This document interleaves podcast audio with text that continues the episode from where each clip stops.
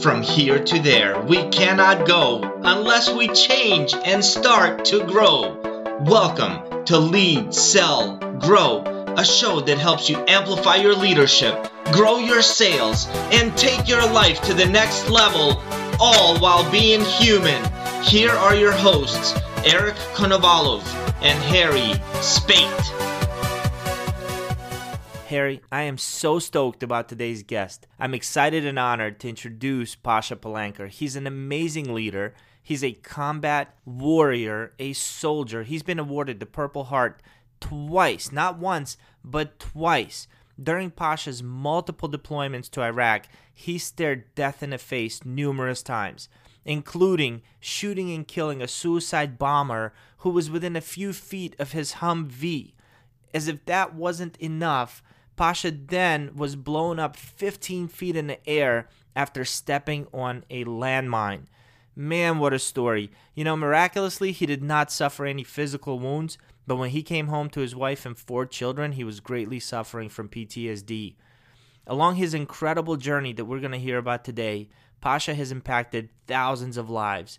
He became a mental health advocate, a speaker on personal growth. He co founded The Compound, a Brazilian Jiu Jitsu and Muay Thai combatives gym. He was accepted to join the elite skydiving team, Fastrax. You've probably seen these guys fly into big stadiums waving the American flag and he's the owner of Brick by Brick, an organization that helps victims of PTSD, depression, and other invisible wounds get their identity back. So, without any further ado, let's welcome Pasha Palanker to the show. Pasha, what's the good word? How are you today, brother? Hey, Eric. Harry, grateful to be here and joining for this conversation. We're we're super grateful to have Absolutely. you. Absolutely. And we are recording as we speak, which is a huge step up for us. yeah, yes it is. Yes it is. Bosh, for those of um for those listeners who don't know, can you describe what it's like to live with PTSD?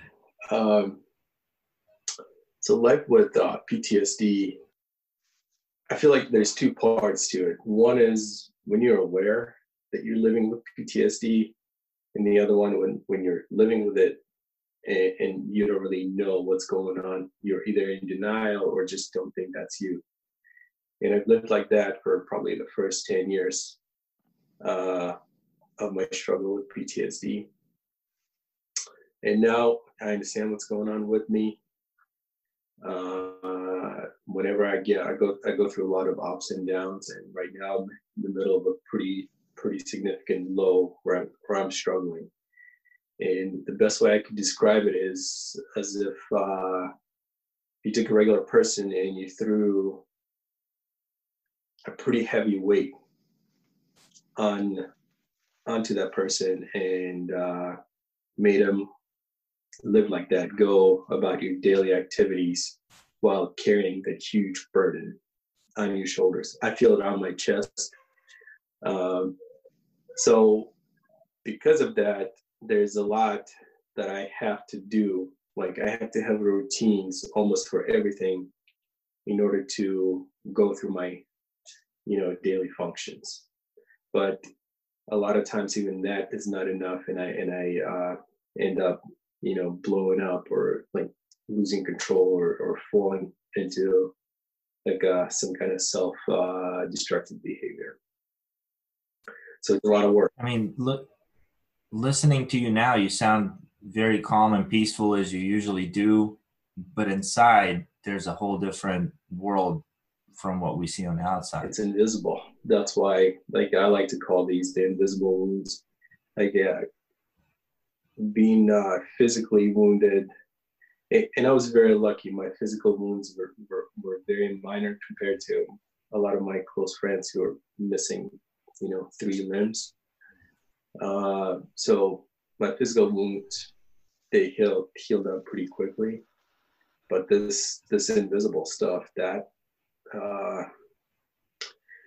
that has had a pretty big impact on my life, and, and because of because of my suffering, my family suffered. The worst part is my kids suffered.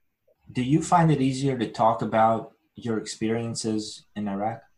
Uh, I find it it doesn't bother me to talk about uh, my experiences in Iraq. What I find therapeutic is talking about PTSD in itself. It makes me feel like by sharing my story, sharing my struggles, I'm able to help others, especially those who might not even realize that they're struggling just like I was. Because, you know, our services, they do a great job getting us ready for combat, but they do a horrible job getting us ready for life after combat yeah, they like before you get out, you'll, you'll have all these classes and, and, how to write a resume, how to find a job, and this and that. But I've been in for 17 years. I've never sat, you know, through any kind of real training of what does PTSD feel like.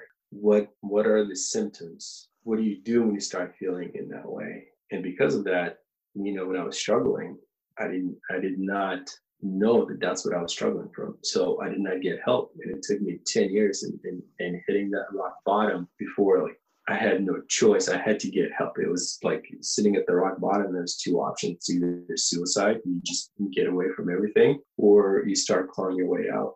I just feel like it's such a shame that there's just not more done to educate our service members so that they can get ahead of the problem instead of dealing with it after hitting that bottom. I'm very glad that you decided to climb out because to me, you are my one of my personal heroes, and I think I've shared that and I share that openly. This is probably the only time in the history of the world where a U.S. Marine is going to call a soldier his hero, but you're my hero, Pasha and now it's now it's recorded out there for everybody. Um, I briefly gave an overview of what you've been through, but do you mind telling the listeners exactly what happened with the Humvee that day and how uh, you know if you're if you're open to talking about your second experience as well? Um, so with um, with the suicide bomber, I was um, uh, I was a gunner in my Humvee when uh, we came under attack by a, a, suicide bomber in a vehicle. So a vehicle borne IED, that's what we call them. We're just driving down the road. Uh, the way things worked back then, when a, the U.S. convoy would come up, whatever cars are driving on the road, they would just peel off to the side and either stop or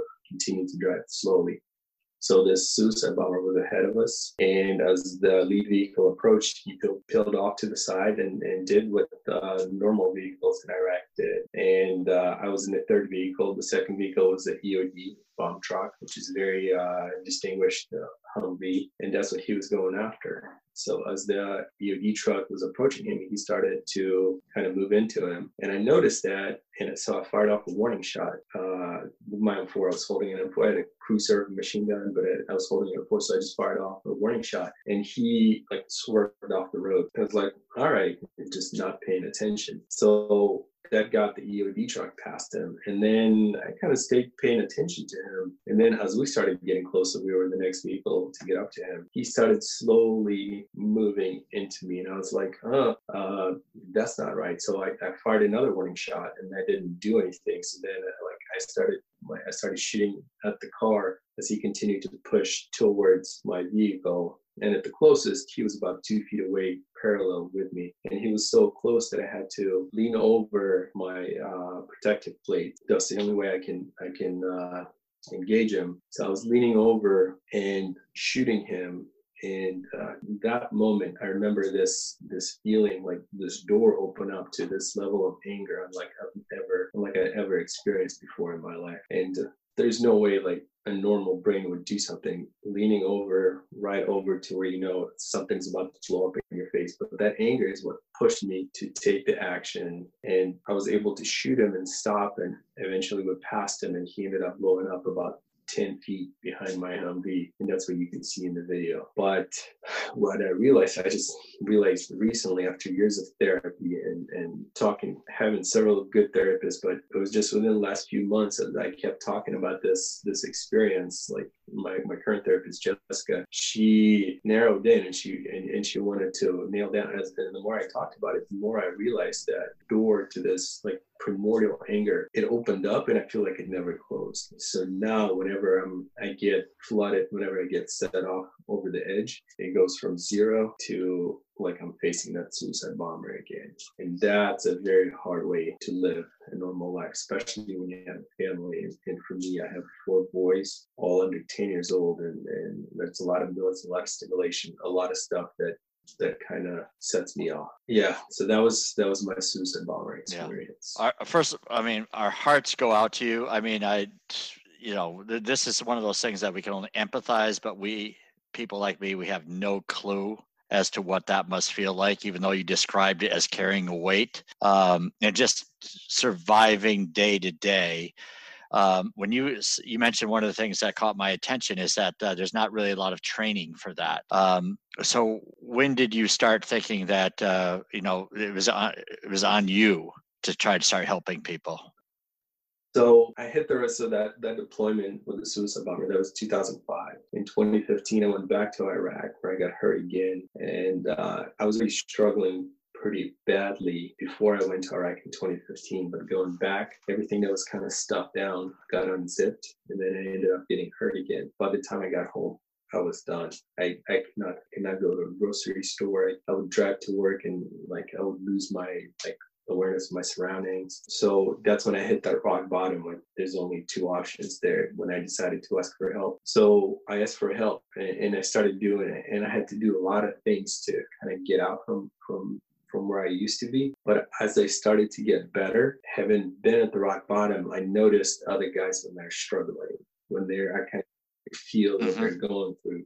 So that's when I would like you know bring something up or just ask a question that would kind of get it going. So i would start talking to them and i would share some of these things that have helped me. And uh, the more this went on first of all the better i felt because i could see the impact.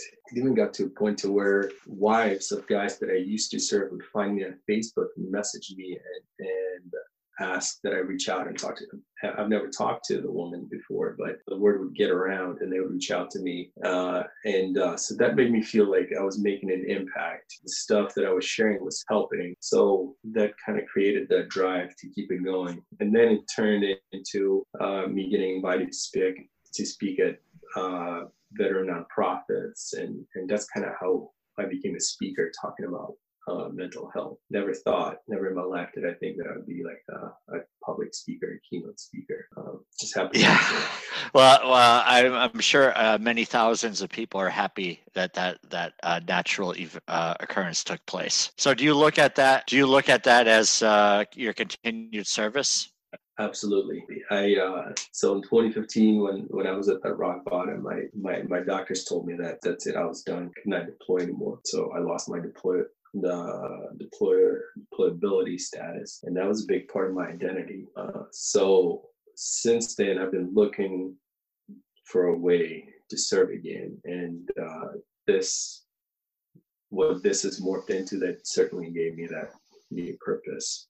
And uh, now getting involved with several organizations that are impacting veterans uh, has been pretty big for me, and especially because it's happening naturally. I'm not forcing it. I'm not doing any of this for the money. It's just it's about the message and getting the message out there. That's awesome. Good for you. Good for so, us. Posh, how do you get? Yeah, totally. How do you get yourself out of the episodes when you're in them? So it's it's not the same every time. I'll share how I get out of it, but I'll just say it's not the same every time.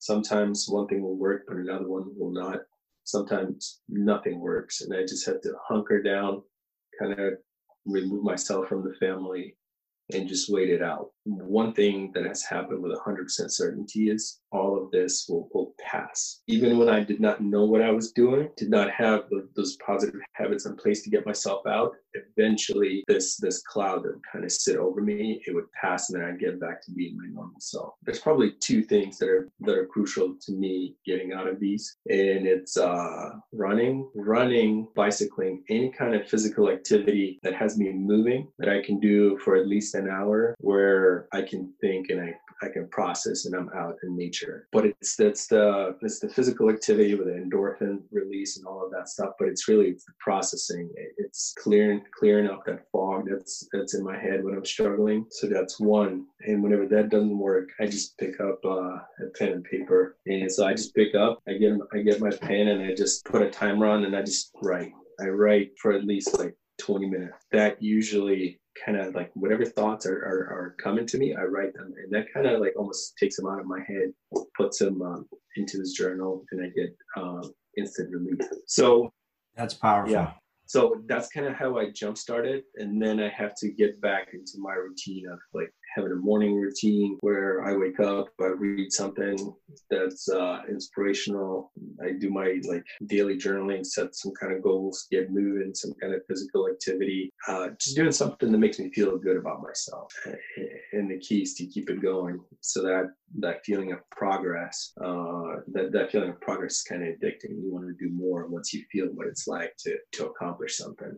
Yeah, when we're not quarantined, Harry, and for the rest of the listeners, I like to meet with Pasha if I could. I mean, we we were on a good stretch where we met at least once every single week and had lunch together and talk. And then, you know, sometimes we'll go a few weeks or a month or so. But I remember he's like, "Yeah, I'm gonna." Uh, I'm gonna go for this organization and ride a bike from Pittsburgh down to uh, DC. I'm like, do you ride a bike? He's like, no. I said, how many miles is it? He's like, 300.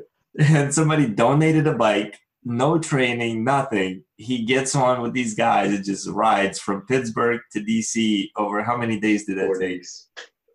Four days. Over a four day. Nice. no, it's really um it's really fascinating, you know, from the outside looking in at Pasha, you're you're I mean, your passion, I would say, is probably skydiving. Besides family and children, obviously, if somebody said, "What's the one thing you could not live without?" The way I know you'd probably say skydiving. And so, yeah, yeah. no, it's it's very therapeutic for me. Jumping is. When did you pick that up?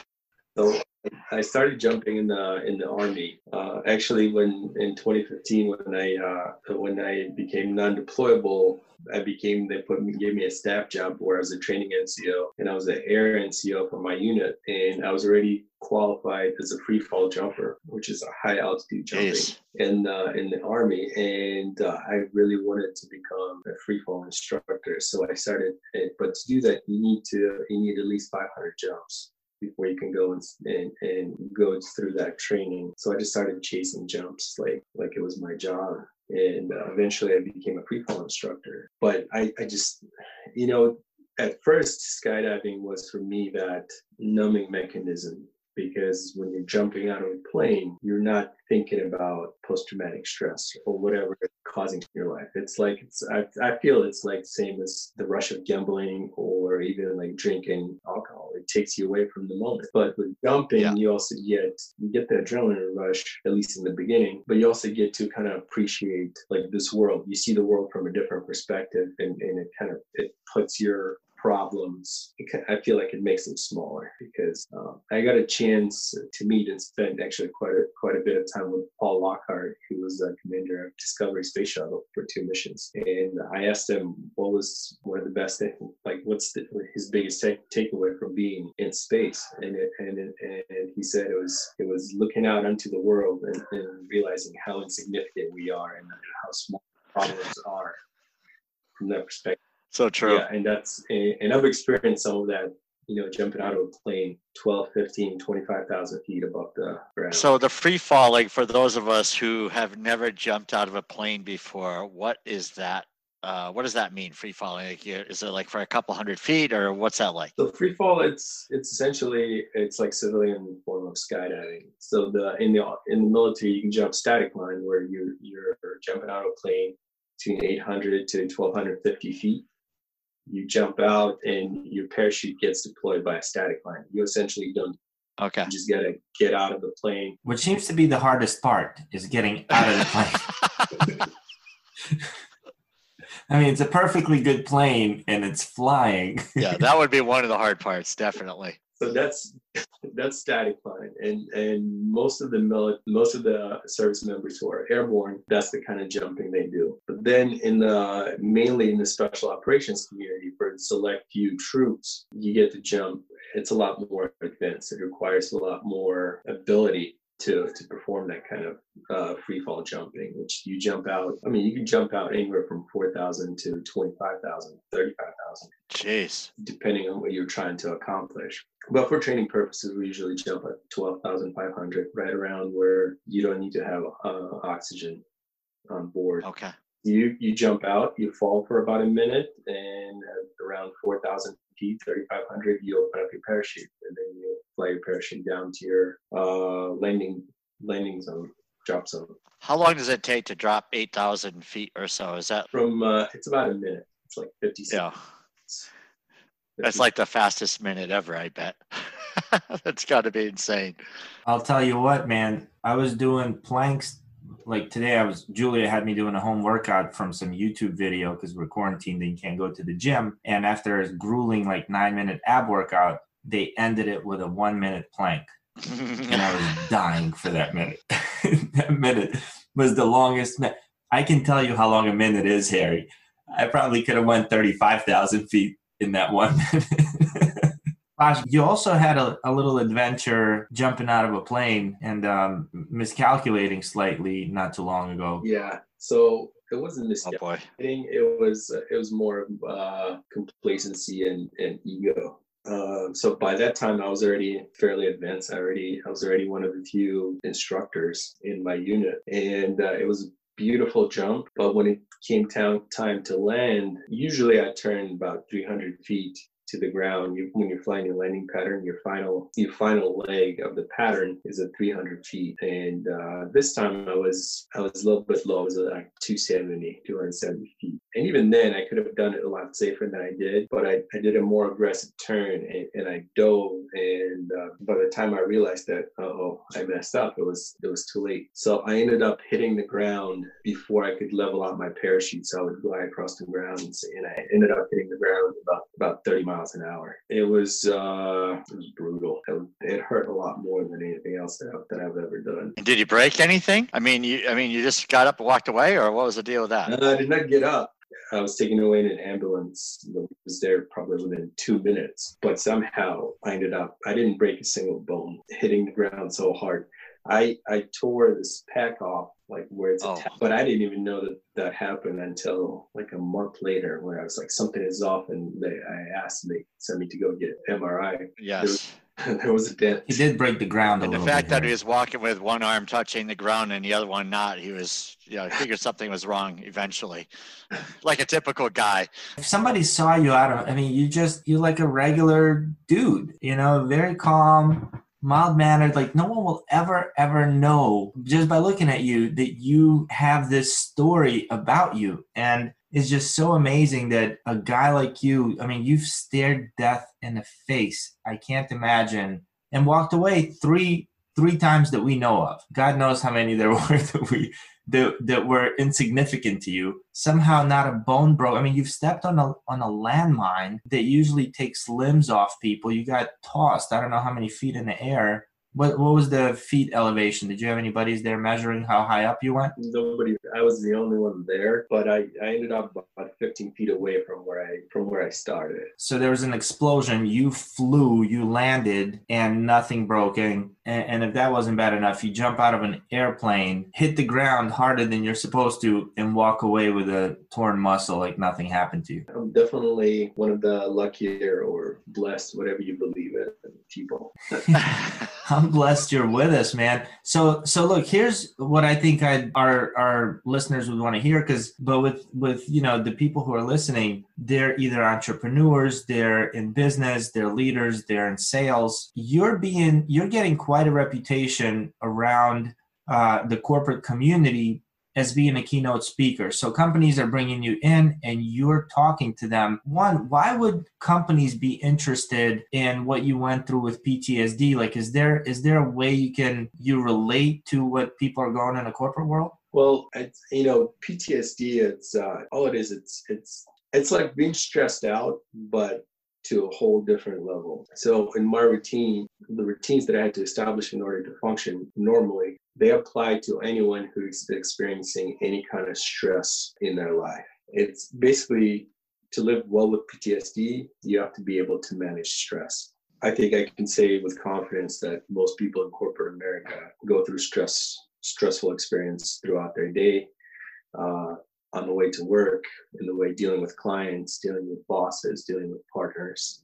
You know, again, unfortunately, because it's such a personal experience, very few people talk about it. So instead of dealing with stress in a proper way, what most people end up doing is they end up numbing it instead of healing it. And that's essentially what I did. So, what I tried to do is I tried to use my story of numbing uh, my stress to kind of warn them about what happens if you keep doing it. My my journey was over a 10 year period and it got expedited by my traumatic experiences. You take a regular person who has a stressful life, it was, it's going to happen a lot slower. So if somebody's picking up bad habits, maybe it'll take them 20 years. The problem is by the time they realize it's going to be too late to come to kind of climb out of the hole. And the worst part about it is, especially people with families, you're either going to push people close to your way, and uh, if you have children, their child, their childhood might be, will definitely suffer, but it can be lost because people did not know how to handle stress properly. Yeah, it's very valid. Yeah, you know, it's like uh, so many people are just chasing the dollar, right? And uh, they'll sacrifice everything for the dollar and find out, you know what, this is really not making me happy. So they'll take on all kinds of stress chasing the dollar and everything else suffers. Yeah. Right. So, you know, what you mentioned just really strikes a chord because we see it, you know, I'm not going to say a lot, but you see it consistently where people have every material thing they could possibly want. And then, you know, there wasn't a lot of good household family management going on because something gets sacrificed if that's what your pursuit is. So, what you just said is, uh, you know, it's definitely applicable. People don't, I mean, in general, because they don't even know what's going on. Just like what you said with the uh, PTSD. Most don't know that they're going through that. Yeah. Right. And, you know, similar. Let me add one more thing to it. I think it's a lot easier to chase a dollar than to look inside and start taking care of yourself. You're damn certain about that, man just you know if it, you know you're married i mean any one of our wives asked us to do something with the family that's going to be challenging. We said no i've got i got to i got work. Yeah. Right? Work is the easy thing to do right? Changing looking inward being a better parent uh, those things are all require a little more effort. Yeah and easy to ignore because it's never your fault. Yeah. So pash for those those people that are working their corporate jobs and they're stressed and they're coming home taking it out on their kids potentially hitting the bar on their way home, turning to alcohol, you know, as a escape route for them. What do, what's your recommendation for them when you're coaching someone like that? What do you what do you try to get them to? What, what point do you try to get them to? So the first thing I would do is I would get them to pay attention. Pay attention to what they're doing and why they're doing it. I would not ask anyone to change like let's say if somebody goes to a bar, like you know, to get a drink to take the edge off, or let's say they're doing it at home as soon as they get home. It's it's impossible to make these these big drastic changes unless some something drastic already happened in your life and you have to do it. But if it's just like a decision, somebody's like, um, I'm struggling, I know I should be doing something, but they don't know what to do. It, it's never going to be, I'm going to quit drinking it just doesn't work like that. It's like somebody who's never worked out going to a gym and wanting to deadlift, you know, 400 pounds. Uh, I think it's the same analogy. So the first thing I would do is get the person to pay attention and just become aware of what is going on in, in their life. If all of a sudden they crave a drink, something happened to trigger that craving. So pay attention to that. And and the second thing is I would uh, after paying attention, you would see there's some things that you know you could improve, but it would be very difficult.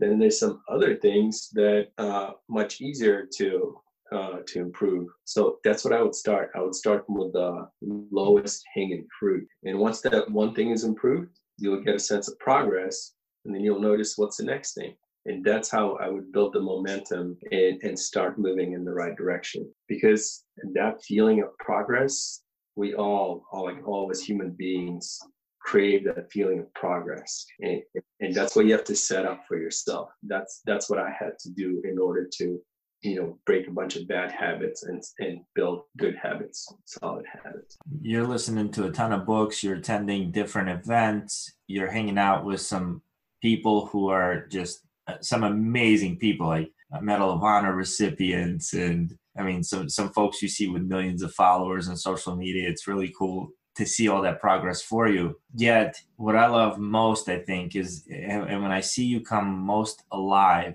is when you're taking amputees or other warriors who have been hurt skydiving with you and arranging those types of events. What's that do for you inside when you're able to do that? It's amazing. It uh, it takes two of my you know top passions of of helping somebody who's struggling and jumping out of planes and putting them together, and you can't go wrong with that. The the team Fastrax that I'm so grateful to be a part of. We have about 40 members, about 50% of them are former military uh, or veterans and they the team does so many good things for for the veteran community and uh, that's that's where i learned it from i, I went to uh wounded warrior weekend that the team puts on annually in ohio I had an amazing experience and then i kind of brought it up and started talking to the local drops zone here in Virginia, uh, Skydive Orange, and that's when we organized our our first uh, uh, event. That's Courage Project. This is that's why that's the shirt that I'm wearing, and it was amazing. We had uh, about two dozen wounded or like severely injured service members come out, and the best thing about it is everybody's smiling. Veterans are smiling, instructors are smiling, people come out just to watch. Everybody's smiling. It's just such a feel good event, and uh, and that's why I love it. That's awesome. There's a picture online of you in the middle of a jump, and uh, you might have been recording what looked to be like a double amputee strapped onto another diver. And if you look at everybody's face, you're absolutely right, including yours, because you had the you had the halo helmet on, big cheesy smile coming through. It was awesome. Yeah. That's great to see. So you're doing all this cool stuff. What's it look like in the next three years for Pasha? You know, that's a that's a good question. I am about to be medically retired from the army, and uh, I don't think I'm capable now holding down a, a, typical nine to five job. So what I will do is, uh, I think I'm going to try to do a lot more of what I've been doing, which is uh, raising awareness about PTSD to help those who are struggling. Exactly how everything's going to happen, I'm not sure. Next week, I'll, I'll, get to be a part of Burbiz. Is that next week already? I thought they moved it to like September. Virtual Burbiz is next week. It's on it's on Wednesday, and this one is going to be big. Like Gary Lee is a part of. Huge. Yeah. What's this? So it's uh, for those of us who don't know? A veteran networking event. Okay. It has been. It's there's typically six of them a year, and they're physical. So there was two last year at MGM Grand. So with these kind of platforms, we had we had one in Las Vegas and San Antonio. We we get a bunch of military influencers, and we bring them in together, uh, and then a lot of veterans who can benefit from the resources that these influencers provide a lot of nonprofits comes. We kind of bring veterans who need help and people who want to help them. We bring everybody together, and it's open bar. That's bourbon and business. That's why it's called Burbiz. Ah. So it's a win-win. So usually all these big military brands like Black Rifle Coffee, Grunt Style, everybody comes together and um, and it, it's a good time. So, but now because of everything that's going on with COVID nineteen, it's going to be a virtual event and this virtual event is going to be even bigger than than any of the physical events because of the type of influencers Scott Davidson and Justin Constantine, who are the founders of Burbiz, were able to bring together. I've been to a couple of Burbiz events with you, Pasha. It's it's truly an amazing, amazing event, and uh, yeah, I, the the best part was just riding in the car to get there with you. So I enjoyed it. Um, well, for me personally, so how how can people get in touch with you and learn more about your services? Uh, so the best thing is just connect with me on either Facebook, Instagram, or LinkedIn. It's uh, Pasha Palanker. That's my handles. And I have a website, Pasha Palanker. Uh, it's a still huge work in progress, but you can reach me um, over email as well, Pasha, pashapalanker.com. And and we'll we'll put all those in the show yeah. notes. And, and typically, if you're a veteran who's looking, you know, to get help with struggling with with these issues, or if you just you know a human being that's dealing with stress and, and, you need some advice some help or maybe just somebody to listen to i'll be more than happy to keep this conversation going yeah i mean i'm going to call you after this call after this uh, podcast it's like uh, yeah. You're like the perfect guy. It's like, Harry, you've got no problems. What are you talking about? Am I stressing you out, Harry? No, not not that much. All right, okay, good. The real truth is just a little bit. so, how can we help you? young man. You are making the world a better place. Uh, I'm madly in love with you, and uh, I just love what you're doing. So how, how can we help well, you? first of all, you already did. I, today was a rough day. I I spent literally probably eight hours trying to load certificates onto my military ID card so I can get access to my military email to see if my retirement orders are there. Spent an hour on the phone. Ended up, the guy ended up telling me I don't have this software, which can't help. I need to go. Aye, aye, aye. I was just, and I was already, besides that, I was already like in a pretty bad place. I genuinely feel better after talking to you guys. I think a big part of it is because I got I got to talk and share my message, which always makes me feel better. The biggest thing that you guys can do is continue on with your mission. Keep going with this podcast. I want to see this thing blow up because if you blow up, then more people will get my message. So it's selfish. It's you. It's Yeah. no, no, that's that's what this is all about, dude. We want to help you, right? This is why we're doing the podcast. I don't know about Eric. This is why I'm doing it. It's all about helping others, getting their message, their brand, the way they're making impacts with others. Uh, and my heart goes out to you. I mean, I just can't express that enough. It's just, I mean, I knew nothing about PTSD. I mean, I'm reading about it because I'm researching you. I've never been in the military uh, you know, how many people look at PTSD and say, well, that's an imaginary? I mean, before they used to call that uh, back, I mean, in different wars, shell shocked, um, right? Different things. And then here you're just exposing completely vulnerable, saying this is what it is, and it sucks. I have to go lock myself in a room basically and just wait until it passes. I mean, we don't know that. I mean, hell, I mean, we, you know, we have no idea. And we know you're talking about the the suicide thoughts and what others are dealing with. It just completely eye opening for me. And God, I'm just honored that uh, I can just participate in this podcast and just listen. Seriously, no joke.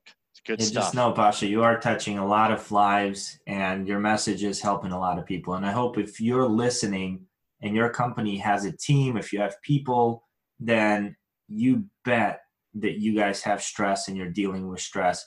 And instead of having your regular motivational speaker come in who's writing their speeches out, um, Pasha's never went through any kind of particular motivational speaking training and never claims to be a motivational speaker.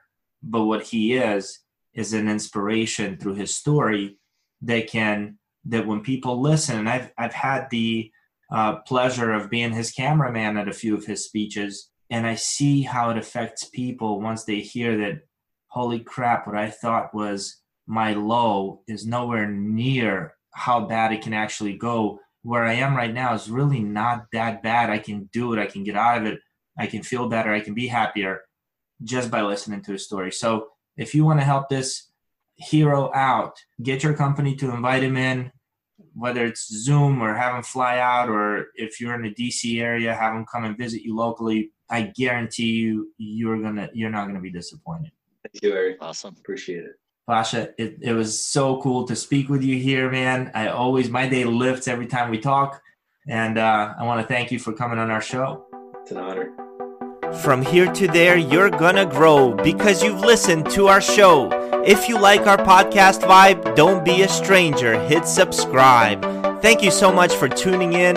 Be sure to join the B2B Sales Secrets Facebook group, and we'll see you on the next episode.